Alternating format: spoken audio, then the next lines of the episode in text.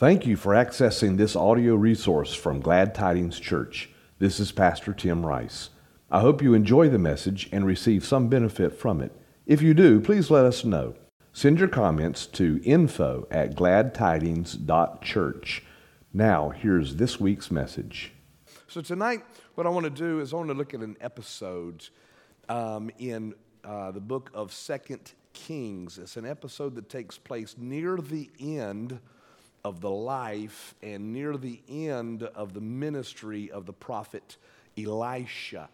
And so if you have your Bibles open to 2 Kings chapter 13, let's read one verse and then I'm going to make a few comments and we'll come back and read the rest of the passage, all right? But 2 Kings chapter 13, verse number 14 says this Now, when Elisha had fallen sick with the illness of which he was to die, Joash the king of Israel went down to him and wept before him, crying, My father, my father, the chariots of Israel and its horse and its horsemen. Now, uh, due to the way that the Bible records the uh, the succession of the kings of Israel and then also of Judah, it's sometimes difficult to keep all of the kings straight and to keep them in order. The Bible, uh, what the Bible does, it does a very good job of recording in chronological order the different kings of, of Judah. And well, first it starts with David and then Solomon, and then the kingdom divided into two kingdoms.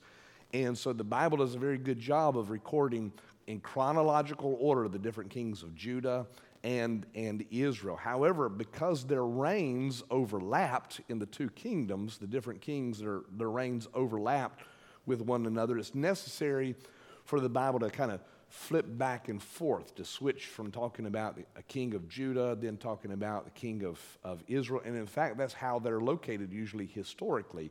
So the Bible will say something like, you know, in the third year of the reign of such and such king of Judah, then so and so became king of Israel. And he reigned for this long, and then in this year of his reign, then this one became. So it sometimes gets confusing as it flips back and forth from king to a king of Judah to the king of Israel. And it doesn't help that some kings actually share the same name or um, a similar name. Sometimes uh, the same name of a different king from a different uh, kingdom.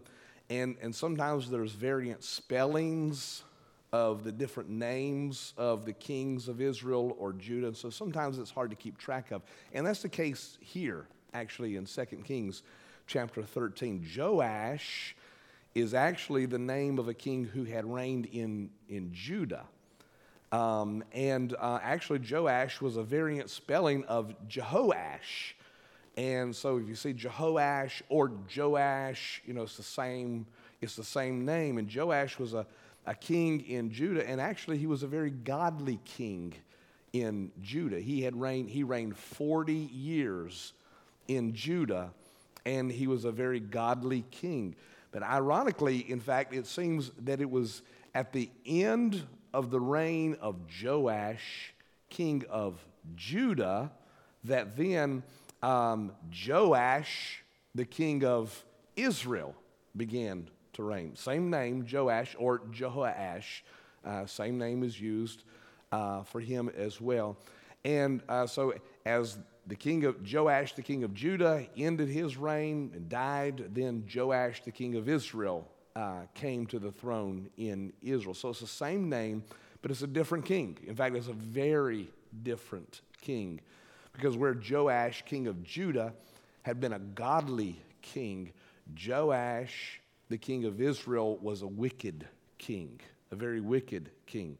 And that's important to understand um, uh, as it, because as it relates to this episode here between Joash, king of Israel, and Elisha because it may seem that Joash has come to Elisha the prophet at Elisha is on his deathbed and it may seem that Joash is expressing grief over um, Elisha's impending death. In fact, do you remember that when Elisha um, uh, witnessed the uh, homegoing of his predecessor as prophet Elijah. Remember, Elijah was caught up in a, in a uh, chariot to fire. And Elisha said something very similar, didn't he? He said, My father, the, the uh, horsemen and the chariots of Israel. And it was, a, it was a way of him exclaiming that his predecessor, a man that he loved and that he respected, was going on to, uh, to heaven. And so here's Joash with the same kind of words in his mouth while he is kneeling and crying before the bed of Elisha the prophet. And so it might sound like he's expressing grief over Elisha's death, as, if he had some kind of affection for Elisha, or as if um, he had some kind of sympathy for the things of God. But that's not the case. It's not the case. He, he doesn't have any affection for Elisha the prophet. He doesn't have any sympathy for the things of God. In fact, if there is any genuine emotion in this scene, then it is, it is panic. That Joash is panicking upon the death of Elisha uh, the prophet. It was, um, if you remember, it was because of their great wickedness that God had handed Israel over to the foreign power Syria. God had given Israel over to the hands of the Syrians because they, were, they had increased in wickedness. In fact, it was Joash's father, Jehoahaz, that was a wicked king. And the Bible says that because they had become so wicked, that God handed them over to the Syrians to be punished um, and to be disciplined by the Syrians. But Joash's father, Jehoahaz, uh, who was also a wicked king, had actually, uh, during that time, began to seek God's favor. He didn't change his ways, but he began to cry out to God because God had handed him over to the Syrians. And because of that, God actually gave Israel during Jehoahaz's reign, actually gave Israel a little bit of a reprieve. They weren't completely destroyed uh, by the Syrians. Nevertheless, during Jehoahaz's reign, Israel's ability to wage war was dramatically reduced by the Syrians. In fact, this is what verse 7 says. If you look back in chapter 13, a, a few verses earlier, this is what verse 7 says For there was not left to Jehoahaz an army of more than 50 horsemen, and 10 chariots, and 10,000 footmen. For the king of Syria had destroyed them and made them like the dust at threshing. So it was because of Israel's wickedness that God handed them over to the Syrians. The Syrians had almost destroyed them. And this is the kingdom that Joash inherits. It's, it's a nation that is in decline. It, is, um, it has a military that has been decimated and it is a nation that is being dominated by an aggressive neighbor, the, the Syrians. And so they're in, they're in deep trouble. This is the nation that Joash has inherited. This is what he has become king uh, over. And so Joash has come to Elisha not out of concern for the prophet, uh, not because he bears any affection for the prophet or any concern even for the things of God. Joash has come to Elisha because he is fearful for the future, because he knows the Syrians are about to crush his nation. And so, what happens next? All of that was important to kind of set the groundwork for what's happening next. And what happens next is, is an interesting episode in God's word. Let's return then to verse number 15. 2 Kings 13, verse 15. So Elisha said to him, Take a bow and arrows. And so he took a bow and arrows. And then he said to the king of Israel, Draw the bow. And he drew it. And Elisha laid his hands on the king's hands. And he said, Open the window eastward.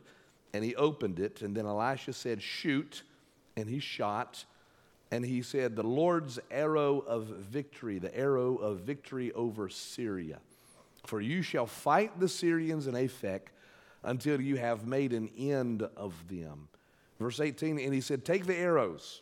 And he took, that's, um, Elisha said to the king, Take the arrows. And so the king took them, and he said to the king of Israel, Strike the ground with them. And he struck three times and stopped.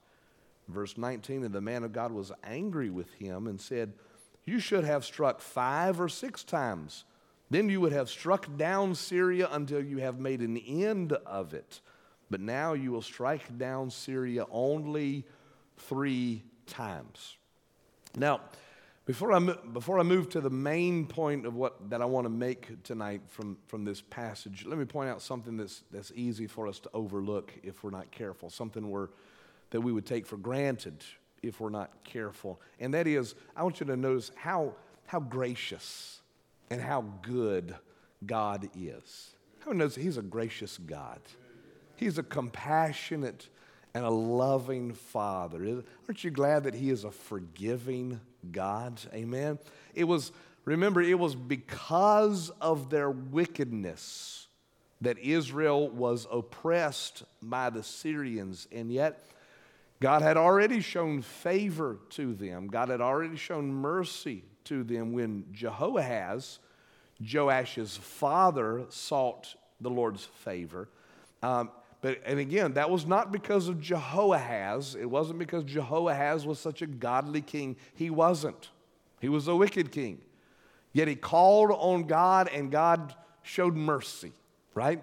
And gave Israel a reprieve because of, his, because of God's great love for his people. He's a good God, he's a gracious heavenly Father.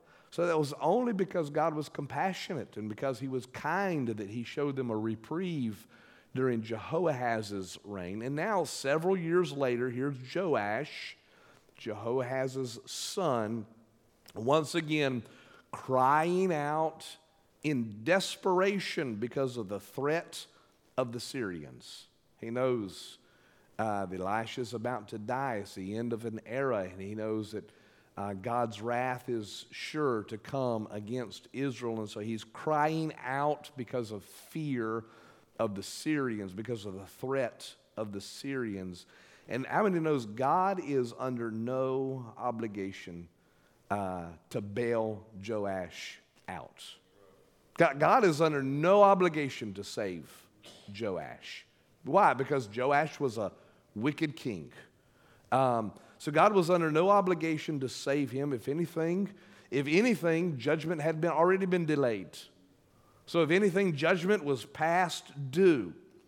And Joash, like his father, was a wicked king, and if anything, he deserved to be punished and to be disciplined um, by the Syrians. Yet, once more, listen, once more, God, who is rich in mercy, and whose steadfast love endures to all generations. Once again, God relents and he promises Joash that he will defeat the Syrians.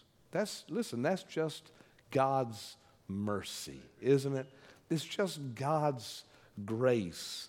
I know that there are many people who look into the Old Testament and they say that they see there in the Old Testament a God of wrath, um, a God of anger, a God of judgment. And listen, there's no denying the price of rebellion that we see uh, portrayed in the books uh, or in the pages of the Bible, particularly in the Old Testament. It's true, it's there. Um, People suffer the consequences of their wickedness and, and their sin. So there's no denying that it's there. However, everywhere I look, listen, everywhere I look, I see a God of second chances, don't you? I see, I see a God who gives people the opportunity after opportunity after opportunity after opportunity to repent and to turn and to call on his name and to be saved. Aren't you glad that we serve a gracious God, a compassionate heavenly Father? Amen.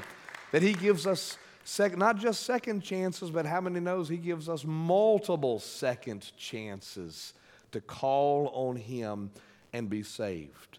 So a God who relents of calamity that is deserved and that redeems his people from the consequences of their own hard heartedness and their own sin. How many knows that is a God that is worthy of our praise and our worship? Amen.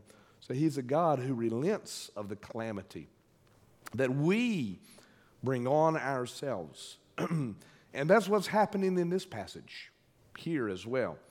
Once more, once more, God delays the destruction uh, that Joash and Jehoahaz in Israel, once more, God delays the destruction that they have, that they have brought upon themselves um, because he cries out in mercy. What a great God. What a gracious Heavenly Father. Aren't you glad? Aren't you glad that God does not give us what we deserve? Aren't you glad that He has grace uh, upon us? Instead, He gives us grace upon grace upon grace. And so Elisha instructs Joash here. Um, when Joash cries out, so Elisha instructs him, take a bow and arrows. And so the king takes a bow and arrows. He instructs him to shoot eastward out of an open window. And as he does this, as um, the king shoots the arrow, here's what Elisha, Elisha prophesies the Lord's arrow of victory. The arrow of victory over Syria, for you shall fight the Syrians in Aphek until you have made an end of them. So God promises, God promises Joash victory in spite of Joash's wickedness and, and his sin. But then Elisha tells the king to do something um, that's kind of interesting, strange. He, Elisha tells the king to take the remaining arrows in his hand and he tells him to strike the ground, hit the ground with the arrows. So it's an odd request, but Joash complies and he strikes the ground how many times? Three times. He strikes the ground three times with, with the arrows. Um, now, if you and I, um, if you and I had been there, what would you have done? I mean, probably would have scratched your head too a little bit and said, God, what am I supposed to, why am I striking the ground three times with the arrow? Or how many times am I supposed to? So, you know, I kind of, my heart goes out a little bit to Joash here because he didn't know what he was supposed to. He just struck the ground. So he struck the ground three uh, times. And so Elisha immediately becomes angry. And Joash uh, must have been confused. And, and then this is what Elisha says to Joash. He says, You should have struck five or six times, then you would have struck down Syria until you have made an end of it. But now you will strike down Syria only three times. Now, presumably, presumably there was no way for Joash to know to know it, uh, but unwittingly, Joash had actually limited what it was possible for God to do for him. Do you see that? He, you know, he may not have had any way of knowing it, but unwittingly, what Joash did was he actually limited what God was able, what God could have, what God wanted to do for Joash. Now, I want you to think about that for uh, just a minute tonight, and I want you to consider whether or not it's possible that you have ever uh, limited God from something that He wanted to do in your life.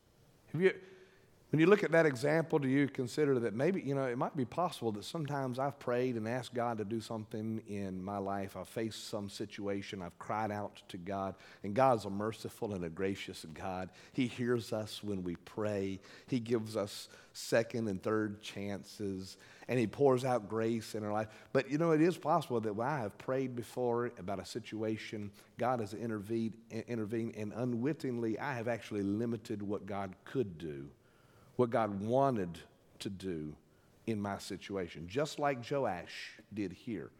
Un- unwittingly, he actually limited what God could have done for him. God, he actually limited what God wanted to do in his life. Elisha told Joash that he, excuse me, he said, You should have struck the ground five or six times because here's the point if you, if you had done that, Joash, if you had done that, then God would have given you that many victories over Syria. However, since he had only struck the ground three times, God would only give him three victories over Syria.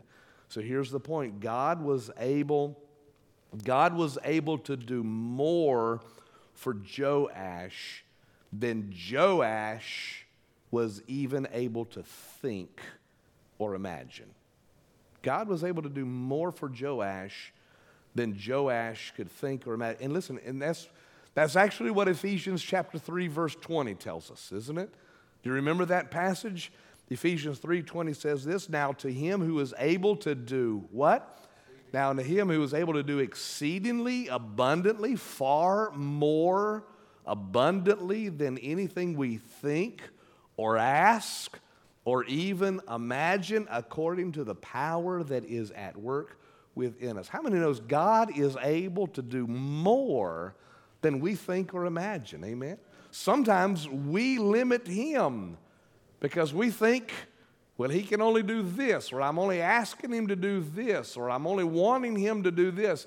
And God is saying, No, I want you to have faith that I can do more than you can even think, more than you can even imagine. So it's, it's possible that, that sometimes we limit God in the same way that Joash did, that we limit God from what he wants to do uh, in our life. So we don't always stop to consider that sometimes we might be actually preventing God from doing more because we won't ask or maybe because we don't think that He actually will do more in our life. Now, I've, as I consider that, I, I, think, I think back and I probably have limited God in certain situations in my life. I've prayed and asked God to do something, and, and I've not had enough faith to believe that God could even do even more than I was even asking or that I was even, even thinking. I wonder tonight have you, have you ever, have, do you think you have ever limited God in what he wants to do in your life? Why, why is it that Joash limited God? Why, why did he only strike three times and not five times or six times?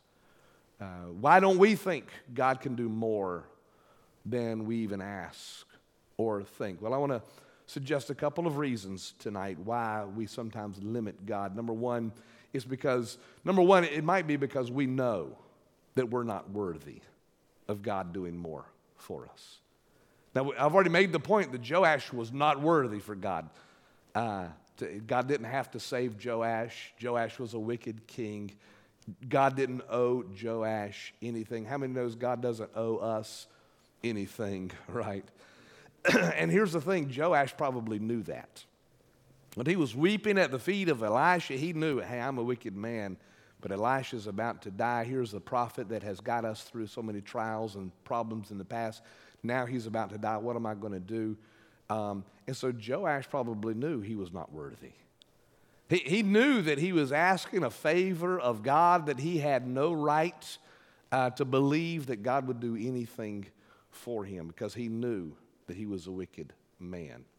And so that probably limited what he thought God could or God would do for him, right? Uh, and, and we, can, we can fall into that same kind of thinking as well, right? When we're praying and asking God to hear our prayers, to answer our prayers, listen, um, it's easy for us to say, God, I know that I know I don't deserve this, God. I know that I'm not worthy. You probably, you probably won't do this for me, right? Uh, I know I don't have any right to ask this, God, but would you please just, if you'll just do this, God, I, I know I don't deserve this, but God, if you'll just at least do this. And sometimes we are timid in our prayers and and we lack the faith that we ought to have because we know that we're not worthy for God to do those. And listen, that's absolutely true, right? We're not worthy for God uh, to do that uh, for us. But here's the thing God doesn't do it just for us. God does it not for us, but God does it for His glory. Amen? Why, why did God answer Jehoahaz's prayer and give a reprieve to Israel? It wasn't because of Jehoahaz, it was because of God's great love for his people. Amen. And it was because of his great concern that his name would be glorified. Amen.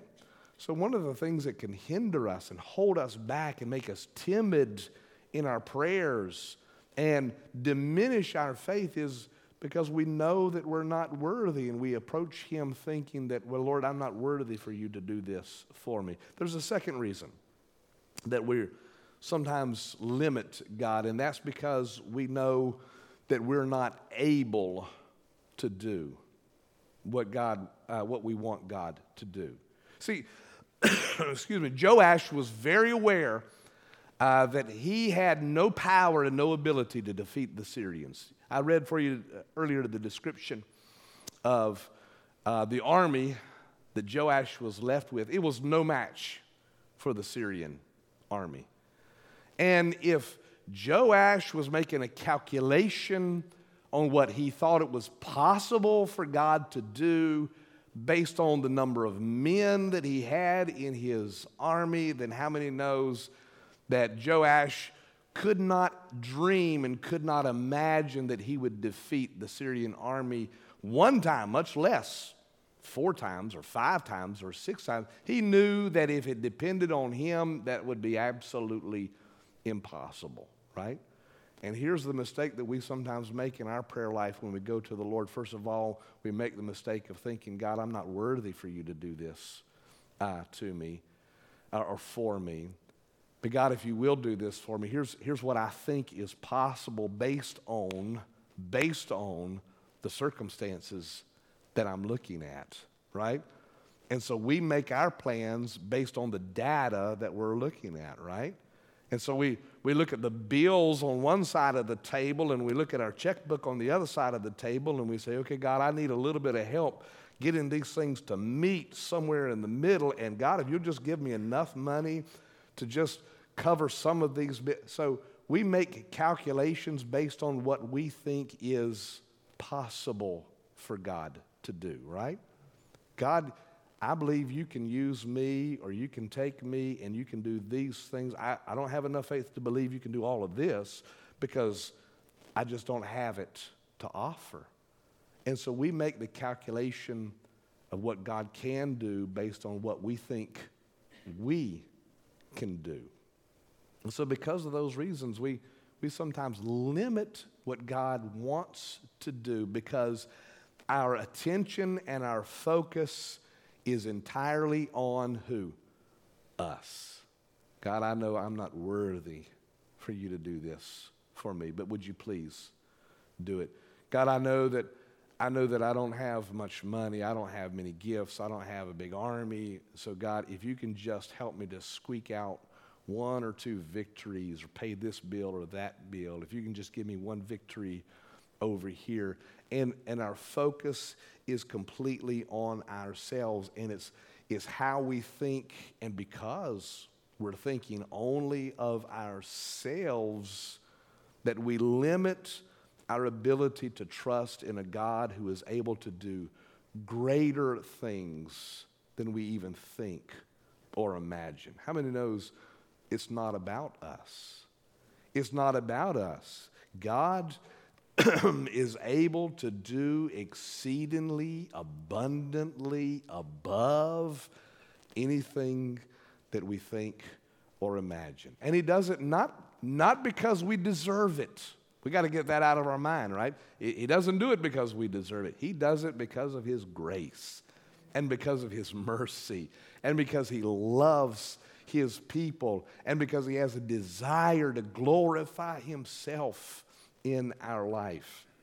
God is, is able. When we look at ourselves, we know that we're weak, and sometimes that has the effect of making us underestimate what we think is possible for God to do. But if instead we will look at God, if we'll look at how gracious He is, how good He is, how abundant in mercy great in power he is, then how many knows that has the ability to lift our faith and believe that God is able to do not just what we think is possible, but what we may think is impossible. God is able to do it. Amen. Amen. Let me illustrate that. If I if you're here tonight and you had a need and I offered to help you, you say, Pastor, I have a need tonight. And I said, Well, I want to help you with that need. And I took out my wallet. I don't have my wallet here because I was afraid somebody would come up and ask me that. No, I'm just kidding. But I took out my wallet and I said, Look, okay, I want to help you with that need. I opened up my wallet and I had $100. I said, Listen, I got $100. What, what do you want? How can I help you with $100? Well, you might look at that $100 and decide based on based on that $100, you might say, well, you know, I don't want to take your $100. Um, maybe 50. Can you give me $50? And so I'd give you 50, $50. Or maybe you'd be so bold as to say, well, yeah, you know, I need, I need the $100, and I'd, I, could, I would hand you the $100. Um, here's the point. Um, what, I, what I have to offer you would affect how much you ask for, right? What, what I have to offer is going to influence how much you ask for and what you believe that I could possibly, if I've only got $100 and your need is $1,000, then you know you're not going to get more than $100 help from me because my resources are, are limited. No, for that reason, nobody likes to be the last one or nobody likes to take the last dinner roll at the table, do they? except my kids. If we're at, if we're at, if, if we're at Red Lobster, they don't mind taking that last cheddar biscuit, man. They, they'll fight over that last cheddar biscuit. Uh, but nobody likes to be the last, nobody likes to take the last dinner roll. Nobody likes to take the last piece of chicken uh, off the plate, right? Or the last slice uh, of pie. On the other hand, if you're at Red Lobster and you know, hey, they're going to bring more biscuits from the back, you know, and there's like this unlimited supply of biscuits that's coming from the kitchen, then you just say, What? Just keep them on coming, right? Because I know that they're not going to run out. So just keep them uh, coming. So, oh, so, for illustration, so if I had a billion dollars and you had a, had a need, and I'd say, Hey, I've got a billion dollars, what do you, what do you need? Then, then you'd be a little bit more bold, wouldn't you, about your need? And you'd say, Well, you know, here's, here's what I really uh, need you to do. Do you see how that changes your perspective of what you expect from the person that you're asking uh, for help? Well, how about this? What if you believe that God is an unlimited source of grace and goodness and power? How many believe that? That God is an unlimited source of grace and power and goodness. In him, there is no lack. Amen. He doesn't have a bank account. He owns the cattle on a thousand hills. The whole world, the whole universe is His. Amen. So, what if you believe that God is an unlimited source of grace and goodness, and that what He wants to do is He wants to use all of the grace and all of the goodness that is at His disposal it's an infinite supply of it. And he wants to use all of it to do what? To glorify himself in your life, to bring himself glory in your life. He says, I've got all this grace and I've got all this goodness. I've got all of all that you could ever want, all that you could ever need. It's all at my disposal, and I want to use it. I want to use it to glorify my name in your life? What, what is it that you need? What is it that you desire? If we really believe that, then how would that change the way that you are, the way that you pray for the needs that you have? How would it change the level of faith that you have when you go to God and you cry out to Him and say, God, you see, and you know, God, where I'm at, and you know what I'm going through. Jesus said it this way He said, We need the faith of a little child. What's, what's unique about, well, there's several things that are unique, that's unique about the faith of a little child. But one thing that's unique about the faith of a little child is that generally speaking, they're not afraid to ask for impossible things, are they? until, here's the, here's the key, until they know better, right? So when they, when they start to learn the world, and they say, well, mom and dad, you know, used to, I thought mom and dad had all the money in the world. You know, they just went to the bank and got money and wrote checks and handed the people credit cards and just whatever I wanted. Mom and dad just took care of it, you know. But, but they do reach a point where they realize, hey, mom and dad aren't as rich. They're not, they're not as smart as I used to think that, that they were. And so when they learn the ways of the world and they learn uh, those things, then uh, they stop believing that way. But a little child, a small child, believes anything's possible, right? They're not ashamed to ask for big things. Uh, you know, we've got our, um, Abigail's got her Christmas list on our fridge. She's already got her Christmas list. Listen, her Christmas list, list is color coded already. So these are must have items, these are want to have items, these are okay, maybe items. And listen, some of those items are dream big items. And we've already, listen, we've already started trying to talk her down a little bit. Say, now you know, now you know that you might not get this, you know, but she asks anyway because she thinks, hey, uh, no harm in asking. Amen. Jesus said we need to have that kind of faith, the faith of a little child that goes to our Heavenly Father and says, says God, I know I'm not worthy. I know that I don't deserve it, but I also know that you're a great God. You're a gracious Heavenly Father who loves me, and you desire to glorify yourself in my life. And so that we should come to God with that kind of bold faith and say, God, I believe that you're able to do exceedingly more than I even think or imagine. And so I'm going to ask you and I'm going to believe you to do big things in my life. I'm going to expect you, God, to do great things in my life because I don't want to limit what you want to do in this situation. I just want to trust in your love, trust in your grace, trust in your power, and know that, God, you do all things good and you do all things well. You see how that could transform the kind of faith that we have when we go to our Heavenly Father and we cry out to Him when we're in distress or when we're in trouble. Joash didn't have that perspective because, again, he didn't know God the way that we ought to know God, that we should know God. He knew that he was unworthy. He knew he was a wicked king. He knew that he only had a small army. And so he said, uh, so he underestimated what was possible when he cried out on God. Let's not make that same mistake because we know that we have a Heavenly Father who loves us and who is able to do great things, mighty things in our life. So I want to ask you, if you would, to bow your head and close your eyes. Pastor Belinda, if you don't mind, come back to the piano. and we're going to pray. Thank you for listening today. If you have any questions or would like more information about following Jesus Christ, please contact us at gladtidings.church. If you live near Dunn, North Carolina, please consider visiting our church on Sunday mornings at 1030. You can also download our church app in the iTunes or Google Play App Store and receive updates and notifications. You may use the app to make a financial gift to help support our ministry. God bless you.